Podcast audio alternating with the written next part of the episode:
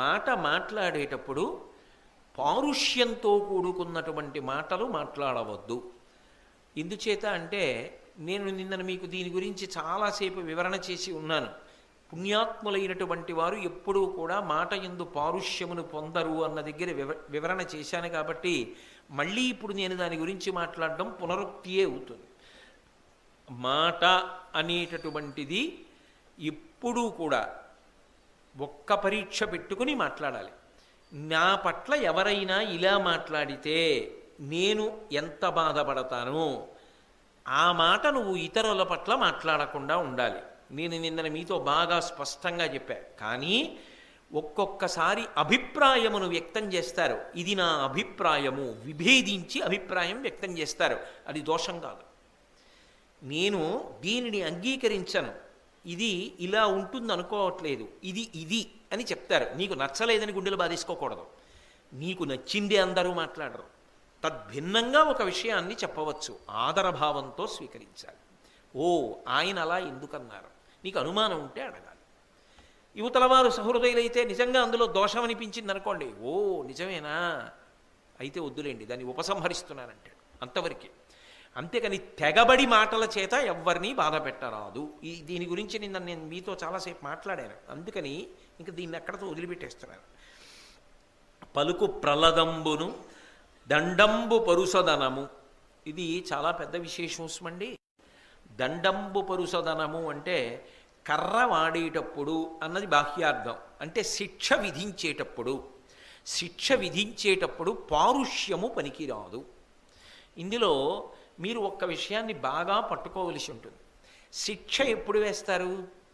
అవతలవాడు నే- నేరం చేస్తే దోషం చేస్తే తప్పు చేస్తే. శాస్త్ర దృష్టిలో ఏమిటంటే ఎప్పుడైనా సరే దండాన్ని ప్రయోగించే ముందు అంటే శిక్షని వేసే ముందు కొన్ని విషయాలని దృష్టిలో పెట్టుకోవాలి అని. అందులో ఏ మూడు విషయములు ప్రధానములు అన్నది శాస్త్రం పరిశీలిస్తుంది. ఒకటి అభిప్రాయము రెండు పొరపాటు మూడు తప్పు. ఈ మూడిటిని దృష్టిలో పెట్టుకోవాలి. అసలు ఇది చేస్తున్నప్పుడు ఆయన ఏ అభిప్రాయంతో చేశాడు? ఏదో ఐదు వేల ఎనిమిది వందల ముప్పై ఐదు రూపాయలు చెల్లించవలెను. ఎవరికో ఇవ్వాలి. ఈ ఐదు వేల ఎనిమిది వందల ముప్పై ఐదు రూపాయలు ఎందుకు చెల్లించవలెను? పైన అంతా రాశాడు లెక్క కట్టాడు. ఐదు వేల ఎనిమిది వందల ముప్పై ఐదు రూపాయలు చెల్లించవలెను అని రాశాడు. చెక్ రాసినప్పుడు ఐదు వేల మూడు వందల ఎనభై ఐదు రూపాయలు వేశాడు. ఇప్పుడు అభిప్రాయం ఏమిటైంది? అవతల వాడికి తక్కువ డబ్బు ఇప్పించి ఏడిపించడమా? కాదు. నీకు తెలుస్తోంది కదా? ఆయన వ్రాసినప్పుడు అంటే ఒక కార్యాలయంలో ఉదాహరణగా నేను చిన్నది మీ అందరికీ అర్థం అవడానికి తీసుకుని చెప్తున్నది. ఐదు వేల ఎనిమిది వందల ముప్పై ఐదు రూపాయలు అవతల వారికి ఎందుకు ఇవ్వాలో లెక్కంతా రాశాడు. ఇదిగో ఐదు వేలు ఇందుకు ఇవ్వాలి ఐదు వందలు ఇందుకు ఇవ్వాలి మూడు వందలు ఇందుకు ఇవ్వాలి ముప్పై రూపాయలు ఇందుకు ఇవ్వాలి ఐదు రూపాయలు ఇందుకు ఇవ్వాలి మొత్తం ఐదు వేల ఎనిమిది వందల ముప్పై ఐదు రూపాయలు మనం ఇవ్వాలి అంతా రాశాడు. చెక్ రాసినప్పుడు ఐదు వేల మూడు వందల ఎనభై ఐదే వేశాడు. అంటే ఇప్పుడు అది తప్ప పొరపాట? అభిప్రాయము వలన గ్రహిస్తారు. పైనంతా ఏమని రాశాడు? అంటే ఎంత ఇవ్వాలో రాశాడు. పైన అందులో ఆయనకి ఏదన్నా సత్యాన్ని మరుగుబరుద్దామని కానీ అవతల వాడికి తక్కువ ఇప్పిద్దామని కానీ వాడిని బాధ పెడదామని కానీ అభిప్రాయం లేదు. కానీ ఐదు వేల ఎనిమిది వందల ముప్పై ఐదు వెయ్యబోయి ఐదు వేల మూడు వందల ఎనభై ఐదు వేశాడు. అంటే అది పొరపాటు. తప్పు మాత్రం కాదు. తప్పు చేద్దామన్న అభిప్రాయం ఆయనకి లేదు. ఎందుకంటే పైన విషయాన్ని బట్టి తెలుస్తోంది. ఒక్కొక్క విషయంలో ఆయన జీవన శైలిని బట్టి తెలుస్తుంది. ఆయన జీవితం ఎటువంటిది? ఆయన ఎలా మాట్లాడతారు? ఆయన ఎలా ప్రవర్తిస్తారు? ఇది శైలి ఆయన జీవన శైలి అభిప్రాయం. ఒక ప్రత్యేకమైన విషయం తప్ప పొరపాట అంటే ప్రయత్నపూర్వకమైతే తప్పు. ప్రయత్నపూర్వకమైతే అది ఐదు వేల ఎనిమిది వందల ముప్పై ఐదు ఎక్కడా చెప్పడు. ఐదు వేల మూడు వందల ఎనభై ఐదు వచ్చేటట్టే చూస్తాడు. ఎందుకంటే వాడు తర్వాత లెక్క కట్టుకుని మళ్ళీ అడగాలి. అడిగిన తర్వాత కొన్నాళ్ళు ఆపాలి. వాడికి డబ్బు కోసం తిప్పాలి. వాడు పుచ్చుకుంటున్న ఈ ఐదు వందలు తర్వాత వాడి ఖర్చులకి సరిపోవాలి. తద్వారా వాడు నష్టపోవాలి. నీ సంతోషం పొందాలి. అది అభిప్రాయమునందు వ్యక్తమవుతుంది. కానీ ఐదు ఎనిమిది మూడు ఐదు పైనేసి ఐదు మూడు ఎనిమిది ఐదు వేశాడు చెక్కు మీద అంటే పొరపాటేనా చేసింది? అప్పుడు దండ ప్రయోగం చెయ్యక్కర్లేదు. అది అక్కడికి తప్పే. కానీ అభిప్రాయము పొరపాటు తప్పు ఈ మూడు పరిశీలన చేస్తారు. చేసి పిలిచి చెప్తే సరిపోతుంది. ఏమయ్యా ఇలా వేసావు ఒకసారి చూసుకుంటూ ఉండండి మళ్ళీ ఇక్కడ వేసింది పైకి కూడా చూస్తూ ఉండండి అని ఒకసారి చెప్తే సరిపోతుంది. లేకపోతే ఆయన శైలి ఎటువంటిది? అంటే ఇటువంటి పనులు చేసేవాడేనా? చేసేవాడు కాదు. అంటే ఏదో పొరపాటు చేశాడంతే. తప్పు చేసే స్వభావం కాదు. అప్పుడు దారుణ దండన విధించక్కర్లేదు. తప్పు చేశాడా లేదా అంటే తప్పు చేసినట్టుగానే తెలుస్తోందిగా. వెంటనే ఆయన్ని బాధ పెట్టేయవలసిన అవసరం ఏమి ఉండదు. చాలా తక్కువ స్థాయిలో ఆయన పొరపాటు ఎత్తి చూపించి పంపించేస్తే చాలు. లేకపోతే ఆయనకున్నటువంటి ఉత్సాహం నశించిపోతుంది. ఎంత కష్టపడిన వాడిని దీనిక ఇంత పెద్ద మాట అనేశారు. అని బాధపడతాడా? పడ్డా. అందుకే అక్కడ పొరపాటుగా చూసి దండన వెయ్యకుండా వదిలిపెట్టవచ్చు. అదే ఐదు వేల ఎనిమిది వందల ముప్పై ఐదు ఇవ్వవలసిన చోట ఐదు వేల ఎనిమిది వందల ముప్పై రూపాయలే రాసిన కావాలని బాధ పెట్టడం అన్నది అభిప్రాయంలో స్పష్టమై తెలుస్తుంటే అవతలవాడు ఏదో కక్ష పెట్టుకుని తన పైవాడి చేత కూడా తప్పు చేయించడానికి ప్రయత్నిస్తున్నాడన్న విషయం స్పష్టం అవుతోందనుకోండి అభిప్రాయంలో. అది ఐదు రూపాయలైనా దండాన్ని విధించవలసిందే. ఇవాళ ఐదు రూపాయలకి చేశాడు రేపు ఐదు కోట్లకి చేస్తాడు. పైవాడు మునిగిపోతాడు. ఎందుకనంటే భాగవతంలో ఒక విశేషం చెప్తారు. ఏదో కుష్ఠమహా గదంబుచే బెడిదమై బెడి బెడిదంబైన కుష్ఠమహాగదంబుచే అంటారు. ఒంటి మీద కుష్టు వ్యాధి పుట్టిందనుకోండి తెల్లటి మచ్చ వస్తుంది ముందు. బా నల్లటి వాడిని నల్లకి తెల్లటి మచ్చ వచ్చింది ఎంత బాగుందో నా ఒళ్ళు చర్మం తెల్లగా ఉంది అని పోషించాడు అనుకోండి అది వేలు ఊడిపోతుంది. భృత్యులొప్పని పని చేసిన ప్రయత్నపూర్వక దోషాలు చేస్తున్నారనుకోండి అప్పుడు దండన విధించవలసిందే. ఎందుకని అంటే అలా దండన వేయకపోతే ఆ పైన ఉన్నటువంటి ప్రభువు దెబ్బతింటాడు. ఆయనకి అసమర్థుడు అన్న పేరు వస్తుంది. అప్పుడు వేలు ఊడిపోయినట్టు చేసిన కుష్ఠవ్యాధి తెల్లగా కనపడినా ఊరుకోవడానికి వీల్లేదు. కానీ అక్కడ అభిప్రాయమును పట్టి దండన విధించాలి. ఇది ఎవరు చెయ్యగలరు? అంటే ఆ శాస్త్రమునందు నిష్ణాతులుంటారు. వాళ్ళని న్యాయమూర్తులు అని పిలుస్తారు. అది ప్రభుత్వం అది మహారాజు. వాళ్ళు మాత్రమే ఏ వ్యక్తి యొక్క జీవన శైలిని బట్టి వాళ్ళకి ఈ దండన వెయ్యొచ్చా వెయ్యకూడదా పరిశీలనం చేసి దండన వేస్తారు. తప్ప నీకొకటి తప్పని అనిపించిందనుకో వెంటనే నువ్వే తప్పుకి నిర్ణయం చేసేసేవాడిలా నువ్వే న్యాయమూర్తిలా అవతలవాడు తప్పు చేసేసాడని నువ్వే తీర్పు చెప్పేసి నువ్వే దండన వేసేసి అది ఏదైనా కావచ్చు. అది మనిషిని కొట్టకపోవచ్చు. మనిషి రూపాన్ని పొందిన బొమ్మ చేసి కొట్టినా చట్టం నీ చేతిలోకి నువ్వు తీసుకున్నట్టు. నువ్వెలా వేస్తావు? అలా వెయ్యవలసినది వేరొకరు ఉన్నారు నువ్వెవరు వేయడానికి? తప్పది. అంటే దండన వెయ్యవలసిన వాళ్ళు వెయ్యాలి వాళ్ళు ఈ మూడిటిని దృష్టిలో పెట్టుకుంటారు. పెట్టుకుని దండన విధిస్తారు. తప్పించి అది చటుక్కున వేసేది కాదు. అందుకే ఇప్పటికీ ఒక విషయం చెప్తారు. కృష్ణదేవరాయల వారు రాచరికాన్ని పొంది పట్టాభిషేకం పొందడానికి వెడుతున్నాడు. అప్పాజీ అంటే తండ్రి అని పిలిచేవాడు నాన్నగారు అని. తిమ్మరసు దగ్గరికి వచ్చి నమస్కారం చేశాడు. ఇక వెళ్ళి పట్టాభిషేకం పొందాడు అనుకోండి తిమ్మరుసు కూడా రాయలవారి కన్నా స్థానం తక్కువే. ఇంకా మహా ప్రధానమంత్రి కాబట్టి ఆయన చక్రవర్తి మహాప్రభు. తిమ్మరుసు అన్నాడు ఒక్కసారి రాయా లోపలికి రా అన్నాడు. ఏమో ఎందుకు పిలిచాడో అప్పాజీ మీద గౌరవం. లోపలికి వెళ్ళాడు కృష్ణదేవరాయల వారు. ఒక్కసారి నన్ను చూడు అన్నాడు. ఏం అప్పాజీ అని ఇలా చూశాడు. ఈడ్చి కొట్టాడు అప్పాజీ చంప మీద. అబ్బా! అని ఇలా పట్టుకున్నాడు. కన్నుల వెంట నీరు కారి. ఏం అప్పాజీ? ఎందుకు కొట్టారని అడగలేదు. అప్పాజీ కొట్టారంటే ఏదో ఉంది. ఆయన అనవసరంగా కొట్టరు. అని ఇలా పట్టుకుని కందుల నీరు కారి ఊరుకున్నాడు. వెంటనే తిమ్మరుసు అన్నాడు ఇంకొక ఐదు నిమిషాలలో మీకు పట్టాభిషేకం అవుతుంది. పట్టాభిషేకం అయిన తరువాత మీకు దండన వెయ్యగలిగిన శక్తి ఇక నాకు ఉండదు నేను మంత్రిని. మీరు ప్రభువు మీరు దండన వేస్తుంటారు. దండన విధించేటప్పుడు అవతల వారి యొక్క జీవితం ఎటువంటిది? తప్పు చేసిన వారా పొరపాటు చేసిన వారా స్వభావం ఎట్టిది అన్నది చూడకుండా దండన విధిస్తే ప్రభువు అవతల వారు ఎంత బాధపడతారో. దండన వేసే ముందు ఈ మూడు విషయములను దృష్టిలో పెట్టుకోవడం జ్ఞాపకం ఉంచుకోండని చెప్పడానికి. నోటికొచ్చిన దండన చటుక్కుని రాజుని కదా అని వేసేస్తే ఎంత బాధపడతారో మీకు గుర్తుండిపోవడానికి. అంత దెబ్బ కొట్టాను ప్రభు ఇక పైన కొట్టడం సాధ్యం కాదు. కాబట్టి ఇది జ్ఞాపక ఉంచుకొని దండన విధించండి మీరు ప్రభువుగా అన్నాడు. అందుకే తరువాతి కాలంలో కృష్ణదేవరాయల వారు ఎంత కీర్తి సంపాదించాడు పరిపాలకుడుగా. సాహితీ సమరాంగణ సార్వభౌముడు లలిత కళాప్రియుడు కవి పండిత పోషకుడు విద్వత్కవి అంత గొప్ప పరిపాలనా దక్షుడు అని పేరు పొందాడంటే అప్పాజీ కొట్టిన ఒక్క దెబ్బ ఆయనని అంత గొప్ప మహారాజుగా నిలబెట్టి దండన వేసేటప్పుడు పాటించవలసిన నియమాన్ని జ్ఞాపకం చేసింది. అంతేకాని దండన ఎందు పారుష్యము పనికిరాదు. ఒకటి ఎప్పుడూ కూడా సమాజ సంబంధమైన విషయములో దండన నీవు తీసుకొనరాదు. వీడు దొంగ నీ ఇంట్లో దొంగతనం చేస్తూ దొరికిపోయినా కొట్టే అధికారం నీది కాదు. నువ్వు పట్టుకెళ్ళి రక్షక భటస్థానమునందు అప్పజెప్పాలి. అది ఎంతో అవసరమైతే తప్ప అవతల వారి జోలికి వెళ్ళడం అన్న మాట లేనే లేదు. ఏదో తన మాన ప్రాణ రక్షణాదుల ఎందు మాత్రమే.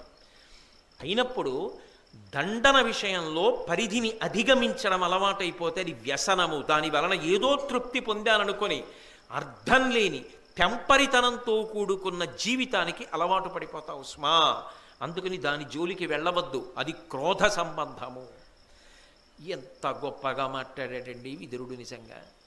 మహానుభావుడు జీవితాలు బాగుపడడానికి ఎవరు ఎలా ప్రవర్తించాలో. అసలు విదురునీతిలో లేనిదేముంది? విదురునీతి అలవాటైన వాడు విదురునీతిని జీవితంలో జీర్ణం చేసుకున్నవాడు ఎంత గొప్ప వ్యక్తిగానో సమాజంలో నిలబడగలడు. ఆ స్థాయికి ఎదగగలడు. కాబట్టి దండంబు పరుసదనము సొమ్ము నిష్ప్రయోజనముగా ఒమ్ముసేత ఎంత కష్టపడి సంపాదిస్తాడో అంత హేళగా అంత తేలికగా డబ్బు ఖర్చు పెట్టేడు. డబ్బు ఖర్చు పెట్టేయడం అనేటటువంటిది పరమ ప్రమాదకరమైనటువంటి అలవాటు. అసలు డబ్బు ఖర్చు పెట్టకుండా ఉండడం అన్నది కూడా అంత ప్రమాదకరమైన అలవాటు. అది ఎంత జాగ్రత్తగా ఉండాలి అంటే తన అవసరానికి మించి ఖర్చు పెట్టేస్తే తన వెనక తరాలకి ద్రోహం చేసినట్టు. తనకి కావలసింది తాను ఖర్చు పెట్టుకోకపోతే తనకు తాను ద్రోహం చేసుకున్నట్టు. ఈ రెండిటికి మధ్య సమతౌల్యాన్ని పాటిస్తే వాడు ఉత్తముడైనటువంటి వ్యక్తి. నేను నాకు కావలసిన దానికన్నా అధికంగా ఖర్చు పెట్టేస్తూ వెళ్ళిపోయాను అనుకోండి నా కడుపున పుట్టినటువంటి బిడ్డలు నాన్నగారిది అని ఏదో ఒకటి వాళ్ళ పిల్లలకి చూపించడానికి ఉండాలా? శరీరములు శాశ్వతములు కావుగా? కాబట్టి వాళ్ళకు ఉంచాలా? ఉంచకుండా ఖర్చు పెట్టేయడం అదొక పిచ్చి అర్థం లేకుండా ఇలా జీతం పుచ్చుకుని అలా ఖర్చు పెట్టేస్తానంటే అది అర్థం లేదు అలా ఉండకూడదు జీవితం. అలాగే తాను అలా ఖర్చు పెడితే తన వెనక వారికి నా ఇబ్బంది పెడుతున్నవాడు వాళ్ళకేం ఉండదు. తనకి కావలసింది ఖర్చు పెట్టుకోలేదు. కూర కూడా వండుకోడు. రోజు చారే. ఎవరైనా పెళ్ళి కార్డు ఇస్తే సంతోషం. ఎవరింట్లోనన్నా ఉత్సవం జరిగితే అప్పుడే కడుపు నిండా భోజనం. అప్పుడే పప్పు కూర పచ్చడి పులుసు. అప్పటి వరకు ఏం ఉండదు. ఆఖరికి అన్నపు గిన్నెలో మెతుకులు ఉండిపోతే ఆకలి లేకపోయినా తినేస్తాడు ఎందుకని అంటే మెతుకులు ఉండిపోయాయి ఎంత డబ్బు పోతోంది. అంతేకాని తన ఇంటి ముందు ఒక కుక్క ఉంది. అది తాను అడిగినా అడగకపోయినా రాత్రి తాను నిద్రపోతుంటే దొంగ వచ్చినప్పుడు అరిచింది.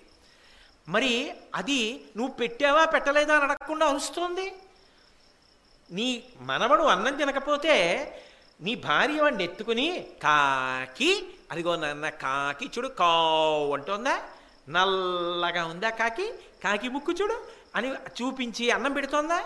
నీ మనవడు అన్నం తినడానికి కాకి కారణమైందా? కాకి మీద కథ చెప్పి వాడికి సంస్కృతిని అందజేస్తున్నావా? మరి ఇన్నింటికి ఆధారమైన కాకికి నీ మెతుకులు పెడితే కష్టం వచ్చిందా? నువ్వే తినేయాలా?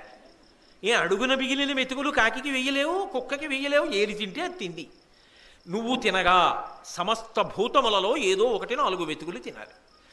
అలా కాకుండా ఒకవేళ పాసిపోయిందనుకోండి పాచిపోతే నీళ్ళల్లో కడిగేసుకుని మెత్తపడిపోయి రుచి తెలియకుండా ఉంటుందేమో అని కాస్త ఆవకాయ పెచ్చు పక్కన పెట్టి కారం వేసుకు కలుపుకు తినేయడం. ఏమిటంత ప్రారంధం అంటే తనకు తాను ద్రోహం చేసుకుంటున్నవాడు. ఎందుకో తెలుసా? కడుపు నిండా తిన్నది లేదు. చూసుకుని ఆనందపడుతూ ఉంటాడంతే ఇంతుంది ఇంతుంది ఇంతుంది ఇంతుంది. ఓనాడు పడిపోయింది శరీరం. ఏమొస్తుంది? ఆ వెనకనున్నవాడు ఎప్పుడు పోతాడా? ఎప్పుడు ఈ పుస్తకం నాకు వస్తుందా అని చూస్తున్నవాడు ఉంటాడు. వాడికి అకస్మాత్తుగా వచ్చింది. వాడు వరదలా ఖర్చు పెట్టడం మొదలు పెడతాడు. అప్పుడు వీడు ఏడుస్తుంటాడు అయ్యి బాబోయ్ బాబోయ్ బాబోయ్ ఎంత కష్టపడి దాచిందని. చేసింది లేదుగా నరకానికి పోతాడు.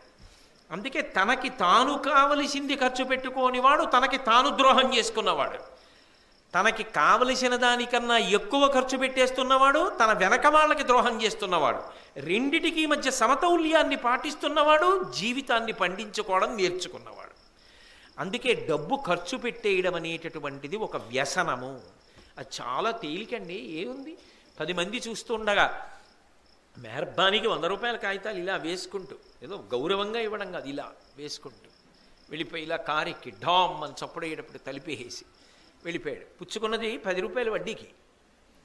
వేసేసింది అలా. ఎందుకంటే వాళ్ళందరూ చూశారట. అదో అదో మైకం. బేరం ఆడకపోవడం. రూపాయి తగ్గకపోయినా పర్వాలేదు. పది రూపాయల దగ్గర యాభై రూపాయల కాగితం ఇచ్చేస్తూ ఉండడం. ఏమిటది? కష్టపడేవాడికి నేను కాదన్నా. మనం రాత్రిళ్ళు రైల్లో ప్రయాణం చేస్తుంటాం. ఎక్కడో తణుకులో ఓడెక్కుతాడు భీమవరంలో ఓడెక్కుతాడు విజయవాడలో ఓడెక్కుతాడు గుడివాడలో ఓడెక్కుతాడు. ఆ ఎక్కిన వాళ్ళందరి కోసం నిద్రపోకుండా రాత్రంతా రైల్లో గూడు లాంటి దాంట్లో పడుకుంటాడు పడుకుని వీళ్ళందరికీ దుప్పట్లు పట్టుకొచ్చి తలగడాలు పట్టుకొచ్చి ఇస్తాడు. తెల్లవారేటప్పటికి ఎవడి చోట వాడి దిగిపోయి నలిపేసి వదిలేస్తే మళ్ళీ తెల్లవారకట మూడు గంటల నుంచి ఆ రగ్గులన్నీ మడతలెట్టుకుంటాడు. దుప్పట్లన్నీ మడతెట్టుకుంటాడు. లెక్క చూసుకొని ముఖం తుడుచుకునే గుడ్డోటి కనపడదు ఇక్కడుందా అక్కడుందా నా జీతం కోసేస్తారని దాని కింద దీని కింద పైన ఎక్కి చూసుకుని ఒకటి పోయిందని ఏడుస్తూ ఇంటికి ఎడతాడు నువ్వు దిగిపోయేటప్పుడు పెట్టె కూడా నీకు అందిస్తాడు. అతనికి వంద రూపాయలు బాగుంది అంతేకాని అర్థం పర్థం లేకుండా ఖర్చు ఏమిటి ఎక్కడ ఇవ్వాలో అక్కడి వాడు సంతోషిస్తాడు. రాత్రనక పగలనక నిలబడతారు పాపం.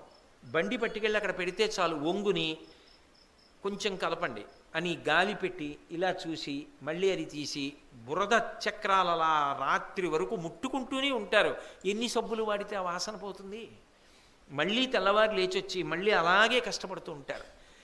అతనికి రెండు రూపాయలకు బదులు ఐదు రూపాయలు నీ దగ్గర ఉంటే కష్టపడుతున్నవాడు కష్టపడి బ్రతుకుతున్నవాడెవరో వాడిని ప్రోత్సహించు. కష్టపడకుండా గడిపేద్దాం అనుకున్న వాడి దగ్గర నీ విలాసం చూపించద్దు. డబ్బు ఖర్చు పెట్టేయడం ఒక మత్తు. యోగ్యత నిరిగి డబ్బు ఖర్చు పెట్టడం ఒక హుందాతనం. అది నీ వెనక ఉన్న పిల్లలకి రావాలి. నాన్నగారు రెండు రూపాయలేనండి అని బండిలో ఇంధనం నింపుకున్న తర్వాత ఏరా ఎండలో కాసేపు వెడితేనే మన ఇద్దరం ఇంత సొక్కిపోయామే ఇంత చెమట పట్టిందే రాత్రనక పగలనక చూడు పాపం ఎంత శ్రమ పడుతున్నాడో. ఇంకొక రెండు రూపాయలు ఇస్తే నష్టం ఏమిట్రా? అందుకు ఇచ్చాను. నీ కొడుకు అలవాటు అవుతుంది వెనకాతల. తప్ప ఉంది కదా అని దుర్వినియోగం చెయ్యకు. మళ్ళీ అవసరమైన నాడు చెయ్యి చాపడం అంటే అంత తేలికైన విషయం కాదు. బ్రతికి పది మాటలు చచ్చిపోవడంతో సమానం ఇంకొకటి దగ్గరికి వెళ్ళి చెయ్యి చాపడం. అందుకే లక్ష్మి పట్ల నిరసన భావన పొందవద్దు. లక్ష్మీదేవి పట్ల తృణీకార భావం అంటే ఏమిటో తెలుసా? దారుణంగా అర్థం లేని ఖర్చు పెట్టేస్తూ ఉండడం. వ్యసనముల కొరకు వెళ్ళిపోతుందని చివరికి. కాబట్టి అటువంటి స్థితిని పొందవద్దు. ఇవి ఏడూ కూడా వ్యసనములు. కొన్ని కామ సంబంధములు కొన్ని క్రోధ సంబంధములు. ఇవి ఇంద్రియములకు మనసుకి మత్తెక్కించడానికి పనికొస్తాయేమో. కానీ మనిషి మాత్రం చిట్ట చివర భ్రష్టుడైపోతాడు. అందుకే వీటి జోలికి వెళ్ళవద్దు అని విదురుడు ఏడిటిని మనకి ప్రబోధం చేశాడు. ధృతరాష్ట్రుడిని అడ్డిపెట్టి ఒక్కొక్కడికి నిద్ర పట్ట నిద్ర పట్టకపోవడం కూడా లోకానికి ఇంత ఉపకారం చేస్తుందిలా ఉంది. ధృతరాష్ట్రుడికి ఆ రోజు రాత్రి నిద్ర పట్టేసి ఉంటే విదురుడు ఇన్ని చెప్పడానికి అవకాశం ఉండేదా? నిద్ర పట్టకపోవడం ఒక అదృష్టం అయితే నిద్ర పట్టనప్పుడు మళ్ళీ ఏ పాటలో వింటాను కాసేపు? వీణ వాయించండి. అంటే ధృతరాష్ట్రుడికి వీణ వాయించని ఏమిటి వీణ వాయిస్తారు. బాగా విసరండి. అంటే ఇంకా బాగా విసురుతారు. కాళ్ళు ఇంకొక ఇంకో ఇద్దరు నొక్కండి. అంటే నొక్కుతారు. ఇదేమీ కాకుండా ధృతరాష్ట్రుడు విదురుడు వచ్చి కాసిని మంచి మాటలు చెప్తే బాగుండు అని విదురుణ్ణి పిలవడం ఆ విదురుడు ఇప్పుడు చెప్పడం ఏమిటి? వేళ కాని వేళ రాత్రి పదకొండు అవుతుంటే అనకుండా మహానుభావుడు చెప్పడం ఆ చాలే ఇంక నిద్ర వచ్చేసింది వెళ్ళిపో. అనకుండా వినడం బహుశా భగవంతుడు రాబో కాలాల్లో జనానికి అందాలి విదురుడికి ఇంత గొప్ప వేదిక ఇస్తేనే.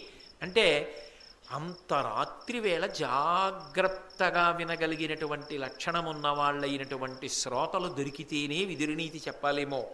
వర్షం పడుతున్నా మేఘావృతమైన కీచురాళ్ళు అరుస్తున్నా చీకటిగా వాతావరణం ఉన్నా రాత్రి వెళ్ళేటప్పుడు తడిసిపోతామేమోనన్న భయం ఉన్నా విదురునీతి వినడం కన్నా మాకు అదృష్టం ఏముంటుందని కొన్ని వందల మైళ్ళు ప్రయాణం చేసి కూడా వచ్చి కూర్చోగలిగిన శ్రోతలు ఉన్నప్పుడు చెప్పడానికి ఇటువంటి సంఘటన ఏర్పడితే తప్ప బయటికి రాదు అని భగవంతుడు ఆ సన్నివేశాన్ని కల్పించాడు. ధృతరాష్ట్రుడికి నిద్ర పట్టకపోవడం మన బ్రతుకులు తెల్లవారడానికి పనికొచ్చి ఎన్ని గొప్ప నీతులు అందాయి కాబట్టి ఇవాళ ఒకటే పద్యం వెళ్ళింది. నేనేం చేయను